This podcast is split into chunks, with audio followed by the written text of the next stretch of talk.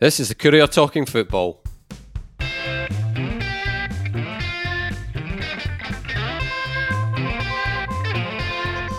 I'm Eric Nicholson, and with me this week are Jim Spence and Sean Hamilton.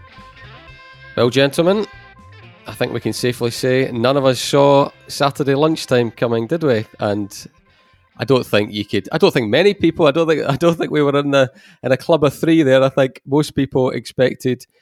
You looked at the form book, looked at the, the sort of mood music, all the rest of it. Rangers were coming to Tannadice, and if not beating Dundee United well, they would get the job done. But Jim, as our man in the ground, what happened? Well, it was um, it was a terrific Dundee United performance, Eric. That was the first thing. I think Tam Courts got his tactics spot on. I think he proved. He made a great comment after standing, you know, listening to him and his after-match press oh, conference. Oh yeah, I know what you're going to say now. I made the crack about minerals, which I thought was yeah. absolutely splendid, you know. And and you know what? Uh, on reflection, it was absolutely spot was, on. Was that lock, stock, and two smoking barrels, or was, it, or was it snatch? I don't know which one. Of the two. one of the two. You know, I was expecting to see the pit bull Terrier living.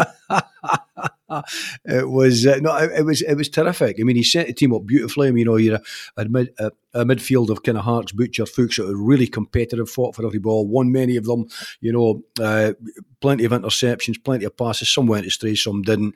Um, you know, you got good service from Pawlett and Chalmers as well. Nicky Clark kind of, you know, they, they, didn't have a, a, natural number 10 if you want, you know, um, but Clark kind of, um, Clark did well. But I thought mainly uh, you know, the thing that struck me was I thought defensively they were quite superb. I, I, really did think they were superb. You know, I mean, um, they got superb service at Mulgrew and Edwards. I thought Mulgrew in particular, he put his head where Angels feared to tread.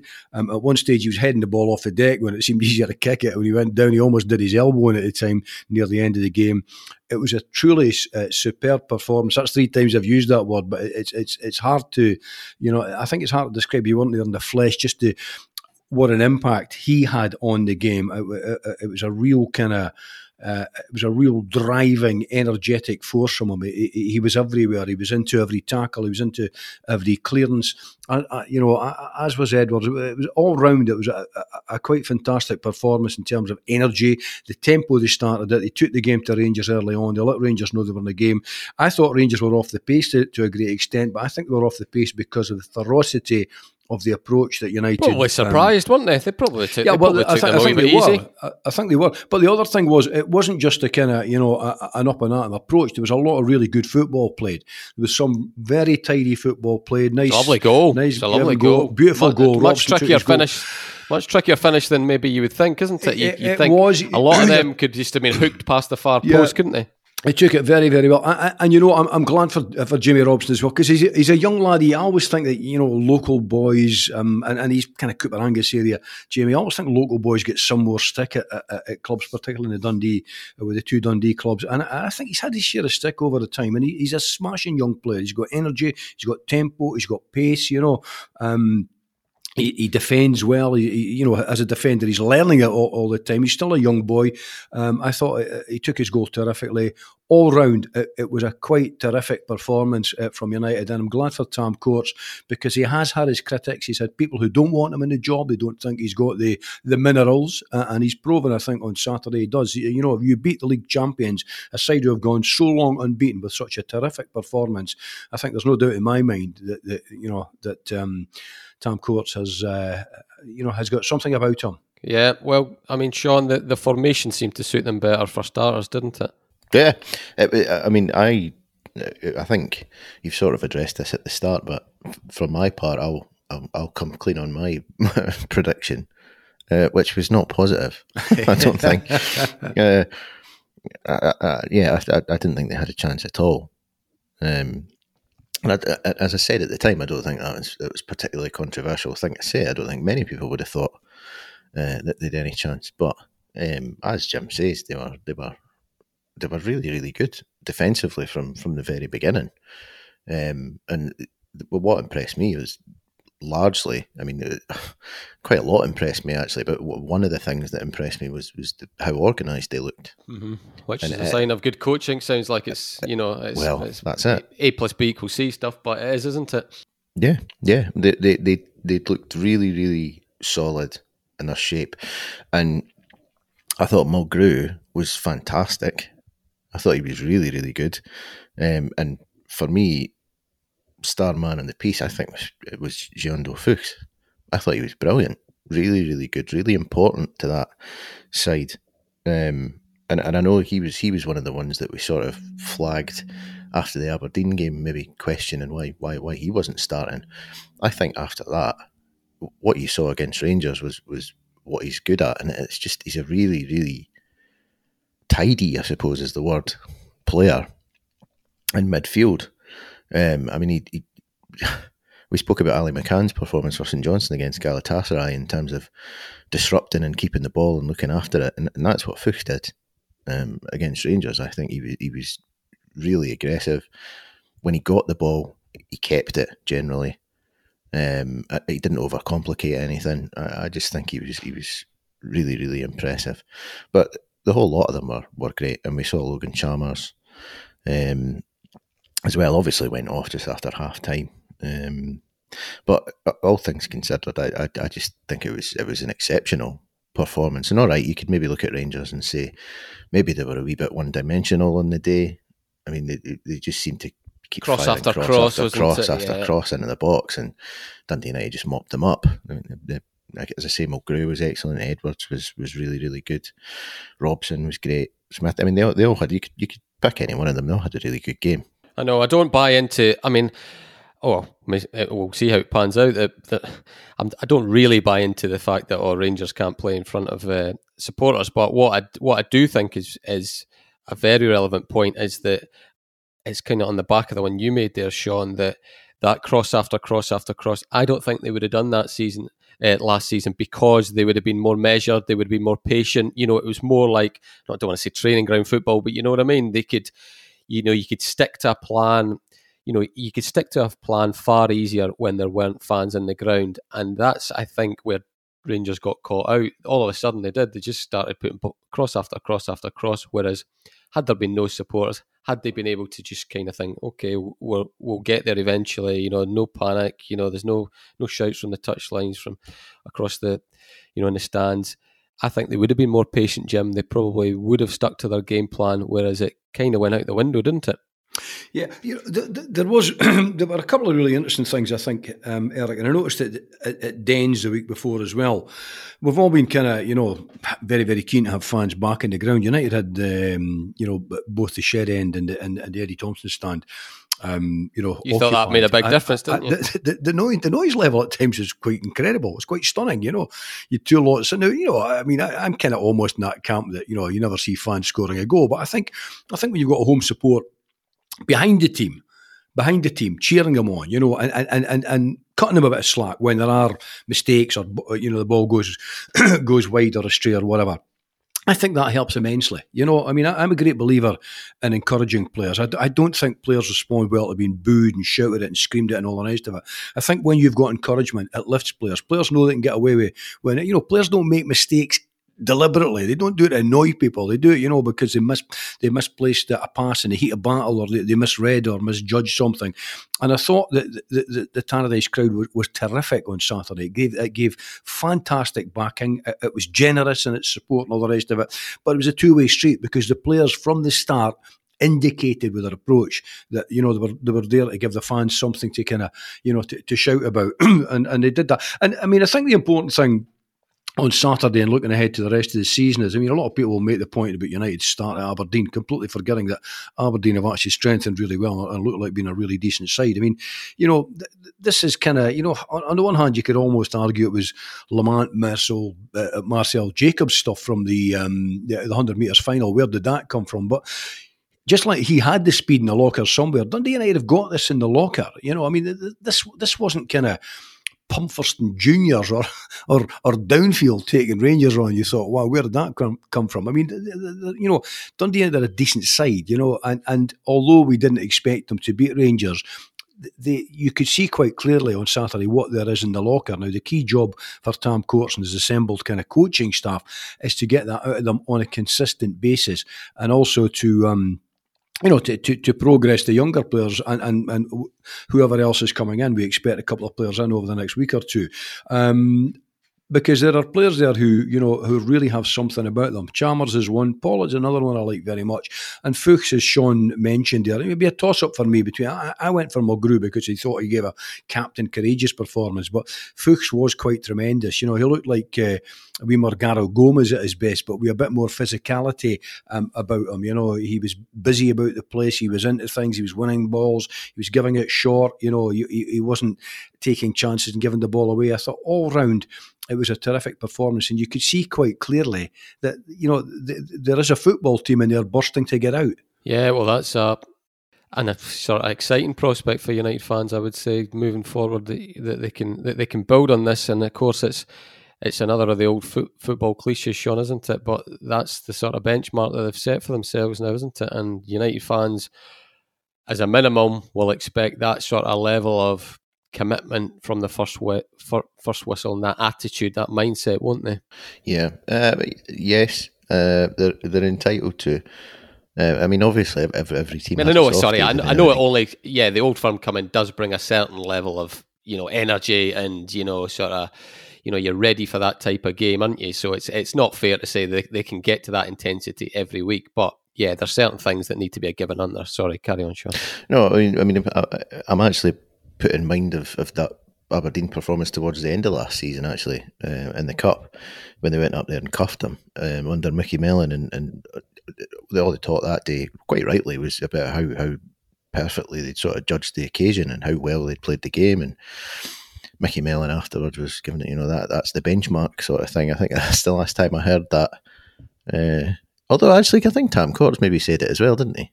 After Sunday, I think he's maybe they, used. They, all, they all say benchmark. it. They all say it. So, in the uh, but yeah, there was there was talk last season about after that game about that being the benchmark in terms of how they wanted to perform week in week out, and it just it was never met after that.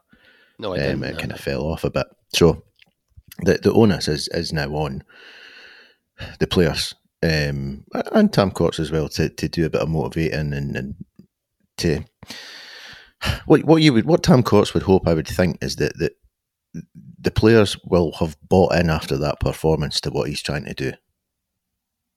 So if, if if elements of that performance, uh, the ones we've discussed, like the organisation in particular, they saw that worked. So that's that could be a big thing for a coach yeah, because if they come in and, they're, asking, yeah, they're asking players to, to do new things or whatever. There's an inevitably probably there's going to be a bit of skepticism from some players. I would have thought about it, but a performance like that, where if those plans had been implemented and everybody's done the job they've been asked to do, and it's worked to that extent, and they've got a fantastic result against Rangers, that could be a performance that that actually turns that dressing room for Tam Courts, if you like. If all those players go, well, if we do what he's telling us to do, look what we can achieve here. No, absolutely. So that, that, that could be the case for Dundee United off the back of that, and I, and I, and I certainly hope it is. Um, for Dundee United and, and for Tam Courts as well, because we've spoken about his appointment in, in various ways since it happened. There, there, there has been a degree of scepticism in, in, in some quarters about it, but I mean, I, I, I remember looking at it when it happened and actually feeling quite enthusiastic about it. And yeah, that there are questions you can ask about his experience and what have you, but at the same time, it, it's one that I would love to see being successful because it's because it is sort of a different approach for a Scottish club to take. Um, so, if if indeed it is the case that, that this performance against Rangers has has you know contained big elements of Tam Court's tactical sort of master plan that, that, has come to fruition, and off the back of that, these these players will will buy into what's going on there. Then that that's that could be a, a brilliant thing for Dundee United, and I hope that is the case. No, I, th- I think it's the biggest thing. Jim, just as, as we're speaking about it, I mean, we, we we touched on it after Tam Courts was appointed, a couple of podcasts later as well. I think just basically saying that his biggest job is is getting getting the players to Sean used the phrase the the buy-in, isn't it? You know, and you, you can you get that in a few ways, but if there if there are little subtle things, there's bound to be. If there've been little subtle things in his game plan that the players have come and think, wow, that was that was spot on. How did that? You know, that's that's really what to treat. that is, you know, the the shows your medal stuff goes straight out the window, doesn't it? Because you know it, it shows your coaching credentials. Uh-huh. Eric, I think the thing is, you know, I mean, it doesn't matter whether you're, you're you've got Tam Court's backgrounds or Jose Mourinho's backgrounds. There, there are always players who will be in any dressing room. You'll have one or two. I, I, I don't mean bad apples, and I'm not, not specifically yeah. mentioning Dundee United in this. I mean, it's the nature of human life, and it's the nature of sport and football in particular. That there'll be one or two people in the dressing room that are not sure about a manager, don't like it. They like to think they're the big time Charlie, and they they, they, they want to put their their kind of their point of view in, or, or that's the that's the nature of any. You know, you've got cliques and all the rest of it. Um, you've, you've got all of these things. A, a winning team kind of cures pretty much most of that. I think the key thing that that is emerging from Tannadice is, you know, United are owned by an, by an American owner, and um, I kind of wonder how much of the American mentality is, is, is involved in what United are trying to do. Because you know, in America, you have you have managers as such, you have coaches, but you have a collectivist effort. Uh, bizarrely, for the greatest capitalist nation on earth, when it comes to sport, they're, they're actually quite socialist about it, the way they organise their finances and drafts and all the rest of it. But in terms of the actual management structure, kind of it's very collectivist, you know, the use of their analysts, their statisticians, statisticians, um, their sports scientists, their, their, their you know, their, their, sports psychologists, the whole, the whole bit. You know, there is a kind of a real collectivist mentality about that. And the coach is, the coach is, is, is a, you know, he's primus inter pares, he's first among equals, but but everyone has a, a, great say, and I suspect that's what's going to happen. I mean, I was watching, try and watch some of the body language. Now, it depends on your your view of, of, of life. I think body language can tell you quite a lot. I was watching as he maybe gave instructions during the, when players were getting a bit of water or, you know, substitutions and all the rest. And you can see, you kind of sensed that players were, were appreciative and, and, and to use the word, buying in. Uh, uh, uh, and you know, keen to to see what the manager said. There was a bit of humour involved and all the rest of it. He never, at any stage, looked to me on the sidelines like a man who was panicking or a man who was, um, you know, out of control with himself. And this is only one game, you know, as as was Aberdeen. And and you know, the test of, of Tam Courts and the test of these players will come over a number of games. And I think I said the other week, you want six, eight games into the season, I think, before you make a kind of firmish predictions on how it's going to go. In a modern game, with new squads, where squads kind of change quite radically and all the rest of it, players come in that you know very little about. Um, but, you know, you, you can only judge on the basis of, of what you see and on the basis of what I saw on Saturday in terms of kind of the tempo United played it, the, the aggression, the, the, the controlled aggression they brought to the game, um, the game plan, the way they, you know, the way they, to a great extent, snuffed out Rangers' danger uh, A in midfield uh, uh, uh, and forced them into kind of playing, you know, the ball in from wide, the high balls in for wide, and they dealt terrifically with that. I mean, that Siegrist, Siegrist actually had a really, really quiet afternoon. So uh-huh. there were lots, there were lots of things to look at on Saturday and say, you know what, Tam Courts and that Dundee United squad, and I mean the entire coaching squad and the entire playing squad got this absolutely spot on. It was a really, really solid uh, and impressive performance. Yeah, we'll come back to United when we do a, a roundup at the end of the podcast on looking at the the cup games at the at the weekend, and obviously they'll be wanting to make sure they, they build they have that result as their template, not the one up in uh, up in Aberdeen. Time to talk Dundee, Sean, and like I like I said, we didn't see this one coming either, did we? We were talking this up as a, as as the if not the right time to go to Celtic Park, as near as damn it, but this again will have a combination of uh, it's like the flip, it's the absolute, it's the total reverse of United and Rangers. The the old firm team that Dundee played against showed their real showed the real selves, if you want, if, if their best showed their best selves, and Dundee didn't. I think that's fair enough. Yeah, I mean James, James McPake kind of summed it up quite nicely himself.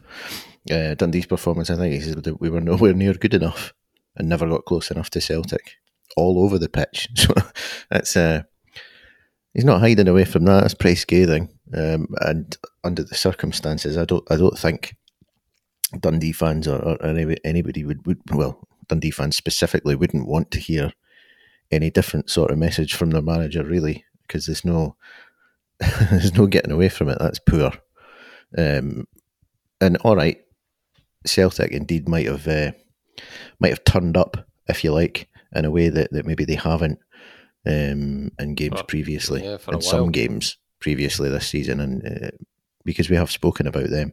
Did last week call them? Well, I think we called them a, a team in transition. Uh, uh, I think we were being polite about it at the time, um, but that was. Uh, yeah, uh, you can't argue with six nothing. That is an absolute hounding, and um, Celtic have obviously turned up. Dundee have not at all, and that's going to be the concern for for James McPake going forward, uh, because that sort of not turning up element and, and that level of a defeat is is not you can't have that on too many occasions throughout a season. So it's about getting over it this week and um, getting the heads back in a good place because they were in a, in a, in a reasonable run before that. It was quite good. I think they'd only had two defeats in eighteen or something like that, um, or something similar to that, if not that, before. Um, and those defeats I mean, one of them would have been against St Johnstone last season in the cup, which which was a game they could have won. Um, in fact, so they, they, they were on a good run of form. So that's brought to a potentially brought to a shuddering halt. But but the task is to to make sure that it doesn't completely derail them, and they can they can get themselves up and running again. And to be fair, I think we've seen every team. Um, in the Premiership, take a take a hounding off Celtic at, at Celtic Park at one time or another. Um, so you just have to hope that's out the way. Yeah, it can knock the stuffing out of you, can't it? You know, St Johnstone have had, have gone on really bad runs after taking a battering off Celtic. I think, but I think the worst one was when they they played them about two or three times within a fortnight. You know, and it really, really it had them down on the canvas, and they struggled to get back up for a, for a while. You know, so it can do. But Jim, I think Dundee are a you know, there's a lot of mitigation for Dundee, a, a promoted team. Celtic being very good. You know, Dundee have yet to find their their level. You know, I think as far as probably as far as James McPake's concerned, and, and those of us watching them, I did think it kind of it did shine a light on a few issues in the team though, and there's one of them, and I it's it's one I mentioned before, and perhaps perhaps they kind of they proved me wrong in that St Johnstone game that uh, that that uh, that Sean was talking about when they did raise their levels. But I, I still have a, a when when you're going to Celtic Park, when you know you're going to have to do a lot of running, and you, the other team's going to have a lot of the ball, I don't want to see McGowan and, and McGowan and Charlie Adam on the pitch. I just think that that leaves you with with with not enough mobility. Would you, would you agree? Both both quality players. I think you could maybe do it at home against yeah. you know teams you'd expect to to get a lot of the ball against, but that that didn't feel right to me as soon as I saw the team lines. Don't about yourself, Jim. Mm, no, I mean, I, I, think the the word that you um, you used there, Eric, uh, is the one that was going through my mind. You know, from watching the game, from watching the highlights, and watched them again last night, watched them again this morning, and it's mobility. Now, the the, the problem with mobility, from McGowan and Adams' point of view, it's mobility from kind of you know from a central a central position, in, in this case, almost a central defensive position, because you know you're kind of getting forced back all the time with Celtic. Um, I, I, think, and, and, and we've kind of, you know, we've not been bigging Dundee up, but they, have been, I think, relatively impressive, you know, and, and, there are players about the place that, that I do like. We mentioned that before, McMullan, McGowan, and Charlie. And these are class acts. Um, the problem is when you play Celtic. I mean, Dundee, even Dundee United's uh, seasons will, will season will, will, will not be will not rest or fall on how they do against Celtic or probably even Rangers.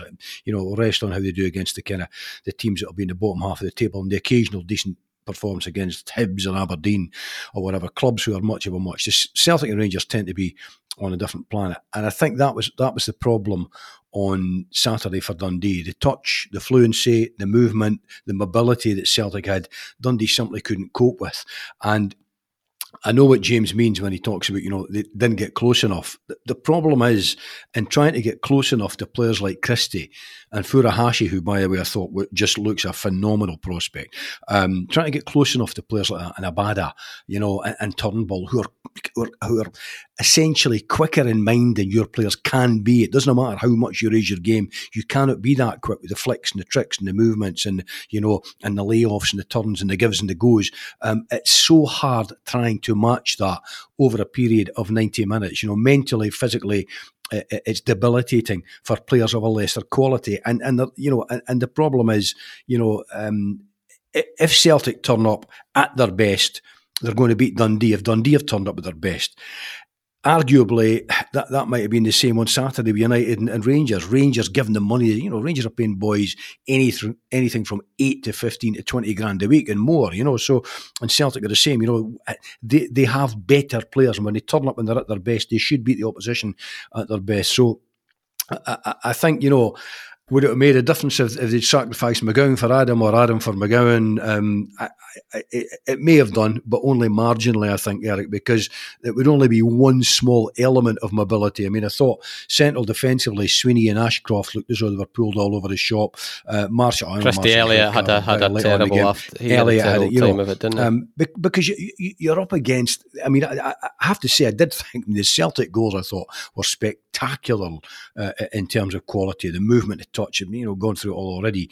Um, so it's so hard trying to deal with that. You know, you, you can come out and give the most committed performance in the world, but when you've got players that can change direction, you know, in a fraction of a second, uh, uh, uh and you know, can jump one way, go the other, leave you dead, you know, as the Christies and as the Furuhashis uh, can do, and you've got people kind of pulling the strings in the middle, like McGregor and, and, and Turnbull and all the rest of it, then it becomes very, very difficult to shut them down. So it was a hammering, and and, and I, I, you know I really hate seeing the two local sides getting hammered like that from Celtic or Rangers. It's it's just kind of you hate, hate to see sides get taking six from anyone.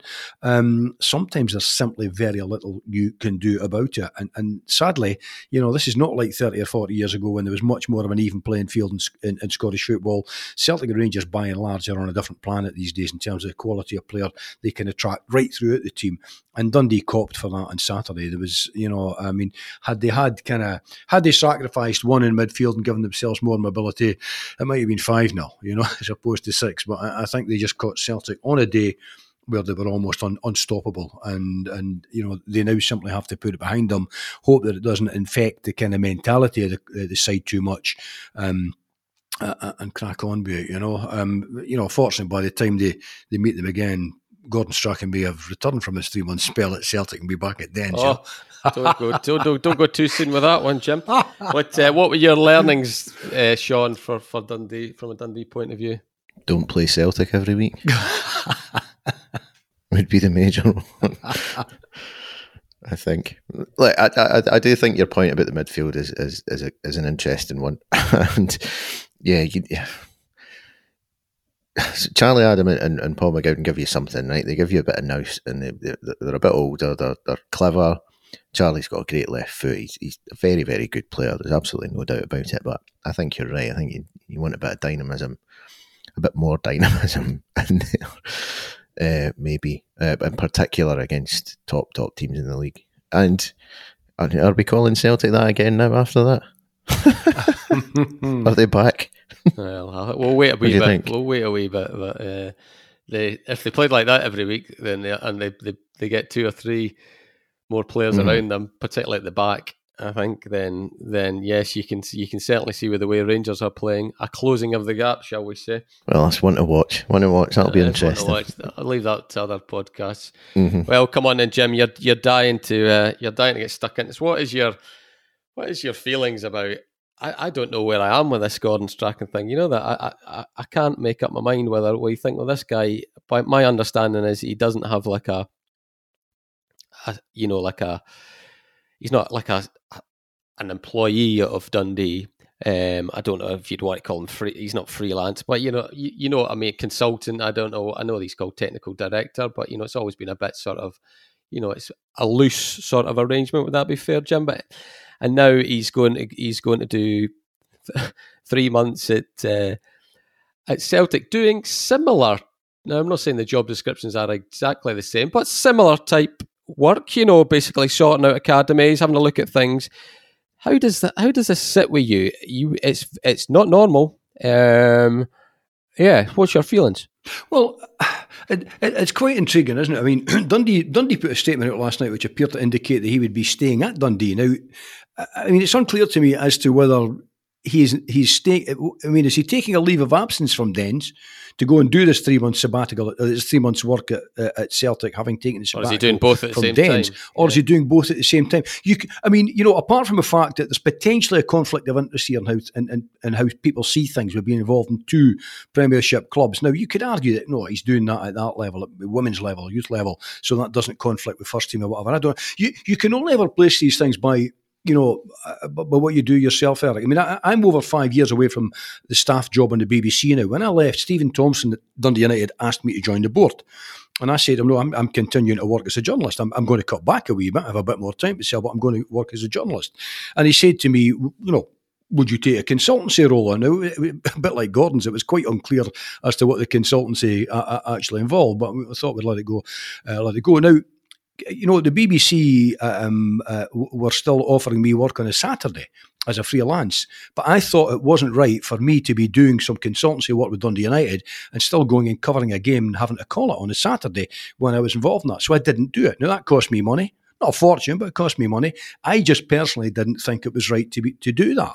You know, there was nothing suggesting the consultancy work I did meant I had to be at Tannadice on a Saturday or with Dundee United. I could have easily been doing, giving advice during the week and been away covering a game, Dingwall or, or Perth or wherever on a Saturday. But I, I thought it wasn't right. That th- those are my principles, um, and it, it- it's you know. Everyone must do what they think is right. Is there a conflict of interest?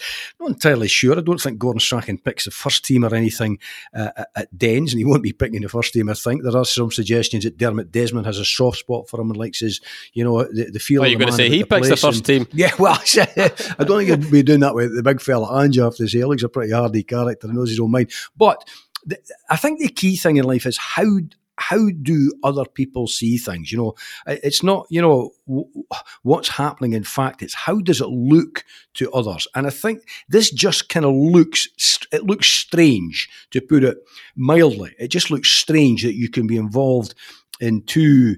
You know, uh, two professional Premiership clubs In the same league. league. Yeah, I mean, you know, you could argue if you were a, if you were a financial consultant, if you were giving independent financial advice to clubs how to maximise their income or their match day income or something like that, would there be a problem? Pro- probably not, unless you, you knew something about one club which you reflected on another. I don't know. It's just there's just a feel about it that to me that you know it, it seems very very difficult to be involved in, in one club and at the same time be involved in another at any given level. It just it doesn't it, it just doesn't kind of gel um, properly uh, for me, and I think it's one that, that that fans will be confused with, to put it mildly. Yeah, Sean. I mean, I think Jim.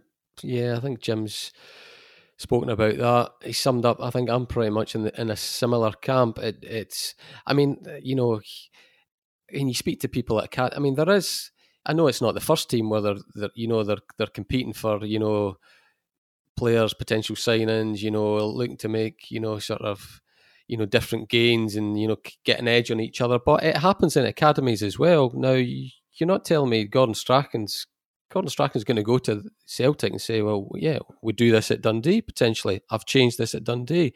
Why do you do this?" He may even he may even think, "Here's a here's a good coach you could get," or some, you know what I mean? Or here's I've these scouts out in this country. I've been working with them. These consultants. You, you know, it's not as you know you can't dismiss the academy world, can you? As as just this cozy place where everybody loves each other. They all share their secrets and here we go type thing. What's what's good for Dundee is good for Celtic. You know what? What's your thoughts? No, I, I, edge is the correct word. I think you. I think you are right. I think that there is an element in, in professional sport where clubs, individual clubs, will seek to have an edge over their competitors in in, in every respect. And now, when it comes to Dundee and Celtic, because they're on such different scales as businesses, there's a limit to what Dundee can do. And but then you might think one area where they might be able to just maybe have something, or in terms of what they do, their methodology that that's maybe a bit special.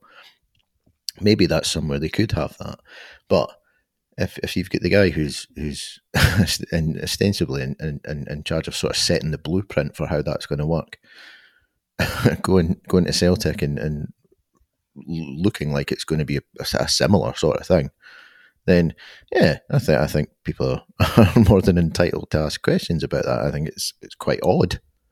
Yeah, it's quite an odd thing. I mean, we all know that they, they like to Celtic Rangers, the big clubs, like to hoover up the best young players, don't they? And mm. the and the best yeah. coaches. Aye, aye, yeah. It's it's it's it's ever been ever been nuts. They spend a lot of money on their academies, a lot more than uh, than the vast vast majority of other clubs. Uh, um, so yes, they they are, they have a natural advantage in, in, on that side of things. So if if if if Dundee believed and presumably they did when they when they got, asked Gordon Strachan to come in and, and, and advise them in this role that he was going to be a man who could give them some sort of edge on, on youth development that would have been the point, I assume, of bringing him in. So now that, that, that if the same guy's going to Celtic and doing the same sort of thing for them, albeit on a on a three month consultancy, as we're told, um, I mean, it's still it's still effectively a similar job to the one that he's he's tasked with doing at Dundee. I, I suppose so I just don't understand. Yeah, I suppose, Sean. to, to, you know, if you were, I mean, uh, uh, uh until uh, you know, it's it's either clarified by one or both clubs as to exactly what the role will be and how it might or might not affect, you know, uh, um, impact on, on on on either club. I suppose the question uh, you might say was, you know, would this be acceptable? If Gordon was doing this at Dundee United as well as Dundee, or to Celtic fans, would it be acceptable if he was doing the role at Celtic as well as Rangers? You know, I mean, mm. you know, mm-hmm. w- w- w- would people accept that, or would they say, "Oh, well, that's that's that, that's not as I different"? Think, I think we know the answer. well, indeed, indeed. You know, so I mean, it might be, it might be, you know, if the clubs can clear it up, it, it become, it, it may become perfectly clear, and they say, "No, no, actually, his role here will be this, his role there will be that," but the problem is, you put on the face of it, you have someone who knows very well the internal workings of both clubs. Nah, look, I suspect and his, that. and his role, his role at Dundee has always been very vague and wide range. It's been a broad brush, isn't it? You know, well, so he yeah, covers he covers a uh, lot of parts of the club at Dundee, doesn't he? I'm not saying hands on, but well, he, although he did say, I know he's done a lot of training sections and the like with the with the kids. You know, so there's a lot of potential blurring of the lines. It just feels to me as a, it's one that it's obviously not in the SPFL rule book, but I wonder if it might be after all no, this. Because, yeah. I mean, it may well be that they're simply, to some extent, formalising, albeit on a temporary basis, you know, the type of thing that goes on anyhow. I mean, I'm sure, you know, I'm sure that Dermot Desmond hasn't stopped speaking to Gordon Strachan because he went to Dens Park. so he yeah. may well speak to him on a regular basis. They probably do, you know, they kind of, they're friends as well as kind of uh, having, uh, you know, um, as having worked for him as well. So, you know, that, that, that, football tends to have that kind of fluid nature, that, that fluid kind of element um, to it. You know, I mean, I always think back to, uh, the, the, Jackie McNamara thing we touched on it the other week. You know, when uh, you get managers getting a cut of transfer fees and all the rest of it. In many industries, people would be utterly appalled at, at these sort of things, but it's going on in football. Football has always operated on different rules. Um, I, I, I, suppose ultimately the, the, question is this: How do a the authorities see it? Is there anything uh, that breaches the regulations? I suspect not. Um, and how do fans see it? Are fans upset with it? Do fans see anything worrying? And if not, then you know who are we to judge? Here we are. Who are we to judge? Well, it's a podcast, Jim. We've got to judge. So there we go. Anyway, okay, you shouldn't do it. right, right, yeah, right, Sean. Saints v Galatasaray. Have we? Did we all get a bit excited about that one-one draw and carried away with how doable it is to knock them out, or is it now a realistic prospect for you? Um, it, it's it's as it was last week for me. It's it, it's there's no getting away from the fact that Galatasaray are, in terms of uh, uh, of budgets, and we've spoke about the impact they can have on the quality of player that you can you can bring in. They're miles beyond St Johnstone. So, logical extension of that is, in terms of the quality of individual players, they, they should be they should be a fair bit ahead of St. So, is it going to be easy for St Johnstone to do the job? Absolutely not. It'll be very, very difficult. Galatasaray are a good side. But is it possible? I still think so. Yeah. If the, if the circumstances align correctly, if St Johnstone are as organised uh, and disciplined and, and, and switched on as they were in Turkey, and if Galatasaray are, when they obviously had a good start, but if they sort of become they, didn't, they didn't become passive, but but they, they sort of fell out of the game a bit. as it went on. I think they, they seemed to, to lose their way a wee bit. And if there's a, if there's an element of that, and St Johnstone do what they're supposed to do, then yeah, why not? I, I, I do think it's possible, and I think that's that's probably reflected in in the fact that so many people in Perth are so keen to get to the game.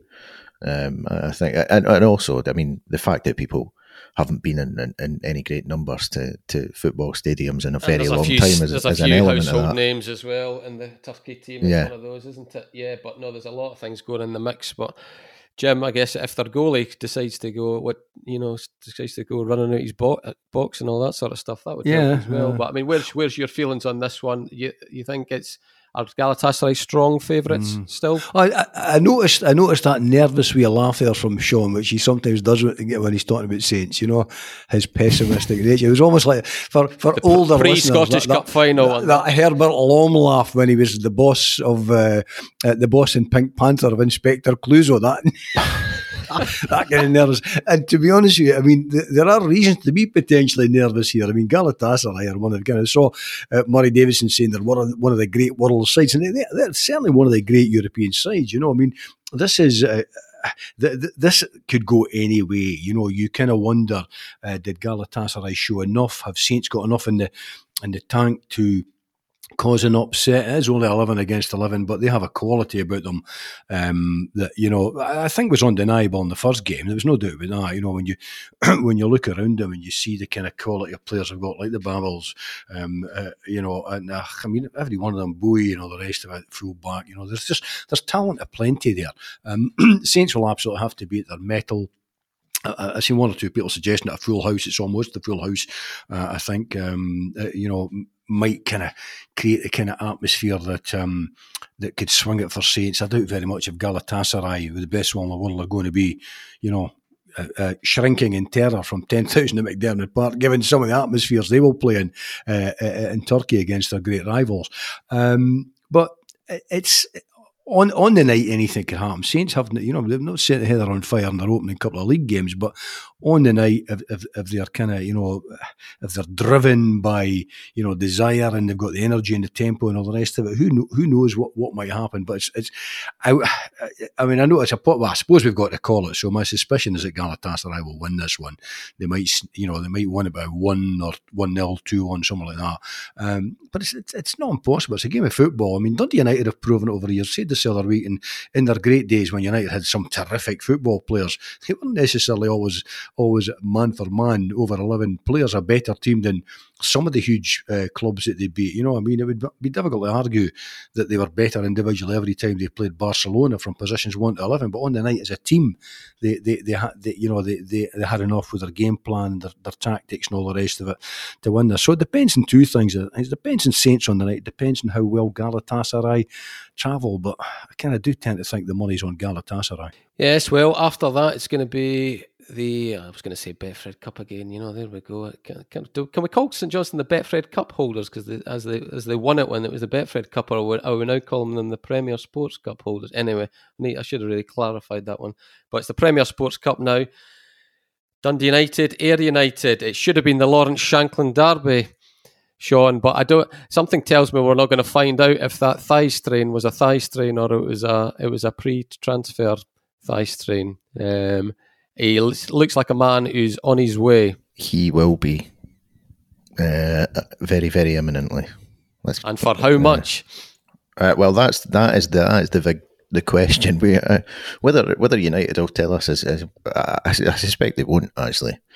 Um, they'll they'll want to keep that to themselves. Um, whether the it comes out from the Belgian side is is, is another matter, um, because there there already have been figures bandied about um, there was a, a, Belgian journalist who works for the, the, the paper in Antwerp where uh, Beerschot are based, who had published a story uh, the other day that it was that it was one million pounds, which is one point one eight million euros apparently. So um, that was the figure they've said. I think that we've heard ones that are slightly lower than that, um, but with add-ons and what have you, uh, which could which could make it up. So um, yeah, it, and uh, initially, you would imagine somewhere in the region of half a million, and then it could it could well go up from there. Um, which under the circumstances, I mean, you could probably say it's pretty decent actually. It's uh, especially if you get it up from there with one year to go in the contract. Um, after a, a season that it, it, wasn't particularly good in terms of goal scoring return, did get nine goals last season, so it wasn't a, an absolute disaster by any stretch. But um, it, it, wasn't the, the return that, that, United would have hoped for in goals, uh, goals wise from him. Um, and there are factors for that. We all know what they are. Um, so, yep, he he will be away. Um, and that, that, that's the end of that. So I'm not I'm not sure where Lawrence Shankland stacks up now in, in, in, terms of Dundee United strikers over the years. Does he? Does he? Jim, you'll know better than me. Does he? Does he even trouble the top ten? Uh, uh, uh it, it, depends whether you depends whether you're talking statistically or um, you know in terms of how how you view an, the overall contribution of a player, length of service, kind of innate ability and all the rest. No, no. I mean, I, I think that Shankland will be fondly remembered um, for for a specific small period in the club's history. But you know, I, I don't think he's one. I, I don't think he'll be going on the kind of any of the kind of the legends boards or or anything like that. I mean, I know that. I mean, I had a quick blather with Tony Asghar on Saturday at Tannadice, and you know, yes, you're, you're trying to kind of you're trying to kind of extract information, and Tony says is the want with, with people trying to help, but but not give too much away. But he did, you know, he did indicate that there were one or two wee kind of you know dots to be um, dotted and, and X's to be crossed or whatever the, the phrase is. X's, T's, I think you'll that, find. That, was it. That was it. He'd be on, be, he'd be on his on his bike basically. and, and I did say to him, I think it'll be good for the club and I think it'll be good for Shankland. I don't think he's been the same player during lockdown. I think he's become a dad, isn't he, during all this period and all the rest. I kind of sense that that his mind hasn't quite, you know, been been um, in the right place at Tardis. Uh, I mean, it looks like they might be bringing McNulty. I mean, uh, there's a couple of players coming, isn't there? And there's a Finnish guy. I've heard there might be an African. Yeah, well, it, unlocks the door, doesn't it? This yeah, is obviously what they've been waiting for. Get a bit of money in, and we can spend that, a bit of it. Yes, absolutely. And and I think you know you, you probably want to kind of my, my I think the issue with, with, with Lawrence Shank, there's no doubt he, he is a goal. There's an argument rages about can he score goals at a higher level. Um, now that that's that's open. That's very much open to debate. He was certainly in the championship. He was prolific. There's no doubt about that. Um, but I, I, think you used the word um, earlier on. We talked uh, earlier on about you know the, the word mobility. Um, I think in the modern game for a kind of a number nine to lead the line, um, you need a wee bit more mobility. Uh, he, doesn't, he doesn't have yeah, it. Doesn't have not that. that. Not he, doesn't. He's, he's, not particularly pacey. He's not particularly quick. Holds the ball up well, lays it off well, and all the rest. And he has an eye for goal, no doubt about that. But I think in the Premiership, at Premiership level, he needs somebody that's just that wee bit kind of sparkier in terms of movement, touch, mobility. You know that that that that, that first fraction of a second, that first movement, kind of left or right of a of a marker, spinning off the shoulder, that kind of thing.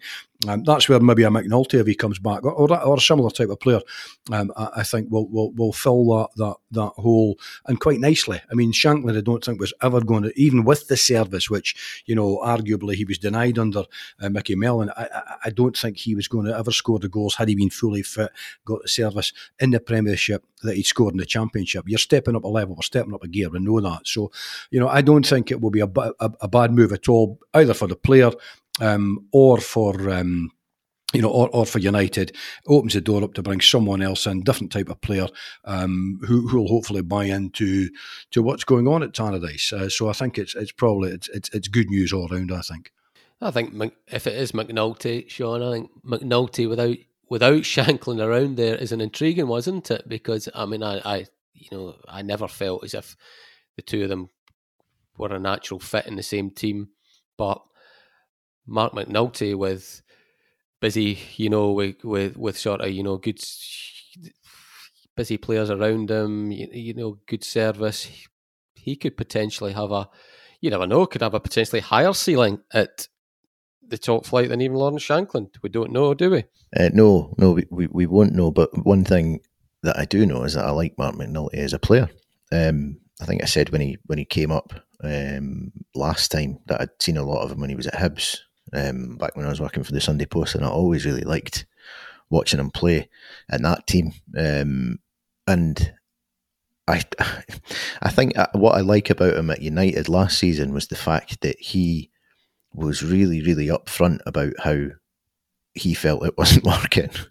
Do you know what yeah, I mean? yeah, remember He yeah. never he never had hid away from the fact that he wasn't He- he was- satisfied. He was, basically with how and he was playing. Micky Mellon's Micky Mellon's tactics were not to his to his liking, shall we well, say? if you read between the lines, then you, you might you might well have seen that message uh, hidden in there, coded. But uh, he, he never he never tried to claim it was going perfectly. He he he was really upfront and went, you know, it's it's not going the way I would have wanted here. I need to score more goals. He was talking about getting in the Scotland squad when he came back up here. So he, he thinks big, and then he doesn't hide away from that sort of big thinking as well. So I really admire that. Um, and I mean, he's very open to. But as a player, I think there's there's there's a lot there that United fans have yet to see from him. So if it is him, if he does come in, I think that uh, in terms of a replacement for Shankland would be a really good signing, really good. Uh, whether it's on loan or whether it's permanent, I, I I don't know, but but a good player, no doubt about that. He, he certainly has no future at um, uh, at Reading. I mean, you know, their, their, their boss Veljko Paunović uh, had told the local paper, I think it was the, the Reading Chronicle. Um, I mean, uh, the words that he was quoted were saying that uh, McNulty's a wonderful guy, and he probably does things the best he can. But we don't count on him, and that's the bottom line. Oh, um, that's I mean, brutal. that, that that was hardly a glowing kind of vote of confidence. So he's obviously not in in, in, in, in the plans there. English football, I think, for a lot of Scottish players, proves a difficult environment. Um, combination of things, physically, tra- the, you know, the not training, the the, the distances that, they they travel. You know, uh, games on Tuesday, three hundred mile away, games back on Saturday. A lot of travelling, all the rest of it. There's a million and one reasons that a lot of Scots boys uh, don't do too well done in England, and sometimes it's nothing to do with ability. Um, so I, I think if it is to be a McNulty, he's um, yeah, I'm, I'm in Sean's camp. I think I like him as a player. I think he's lively, he's quick, he's smart, he's intelligent, he's quick upstairs as well. He thinks quickly about the game. I think that wouldn't be a bad, um, that would not be a bad move at all for United. And I think it could be a very, it'd be a different type of player from from Shankland. You might well find it as opposed to kind of you know one striker may expect to score all the goals.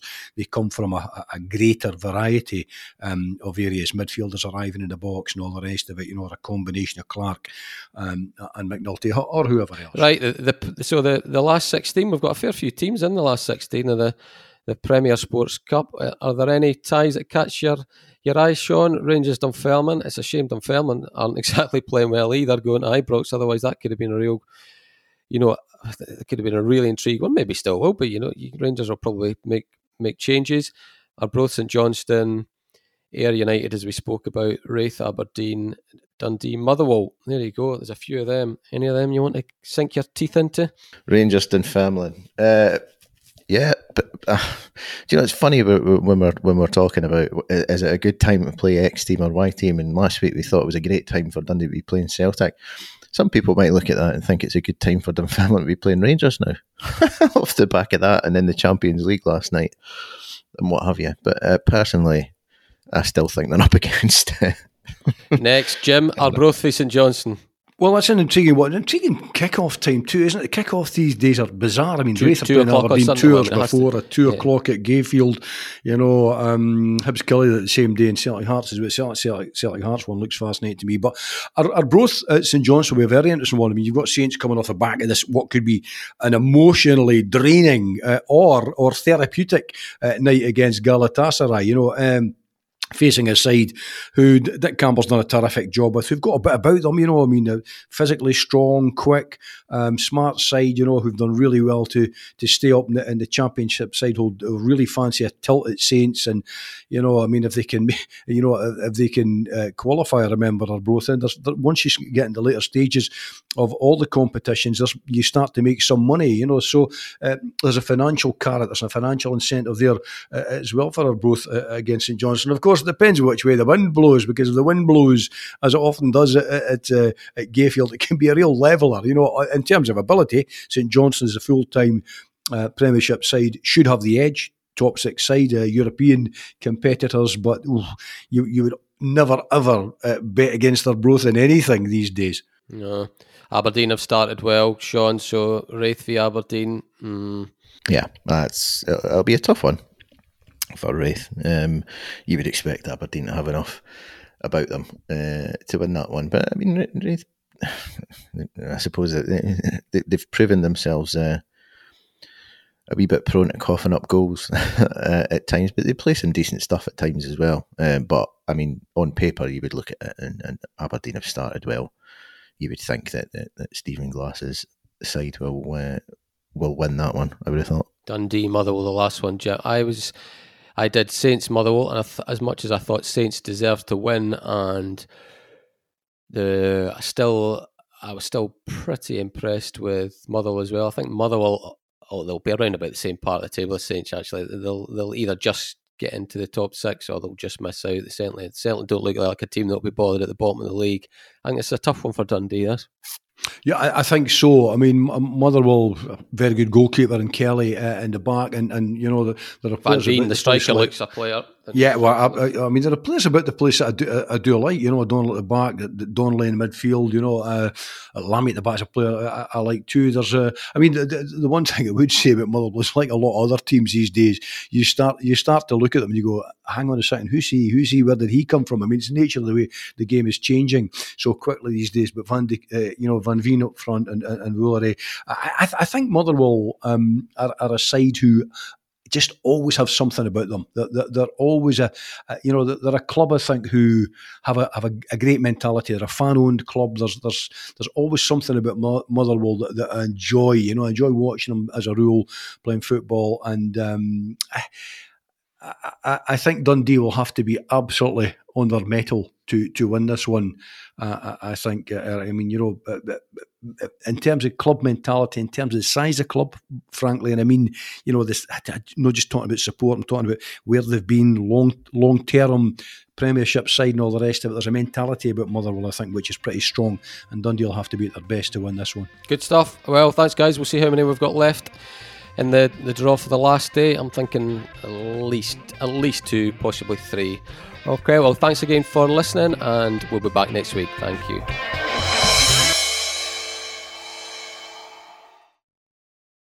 If you like the podcast, we'd be grateful if you tell your pals about it, or even better, leave a review or a simple rating on iTunes or wherever you find your podcasts. All that really helps people to find Talking Football, and that means a lot to us. Don't forget too to pick up your copy of The Courier Monday to Saturday or go to thecourier.co.uk slash subscribe to find out how to get our award-winning sport, business and local journalism across Tayside and Fife in the way that's right for you. The Courier. Local matters.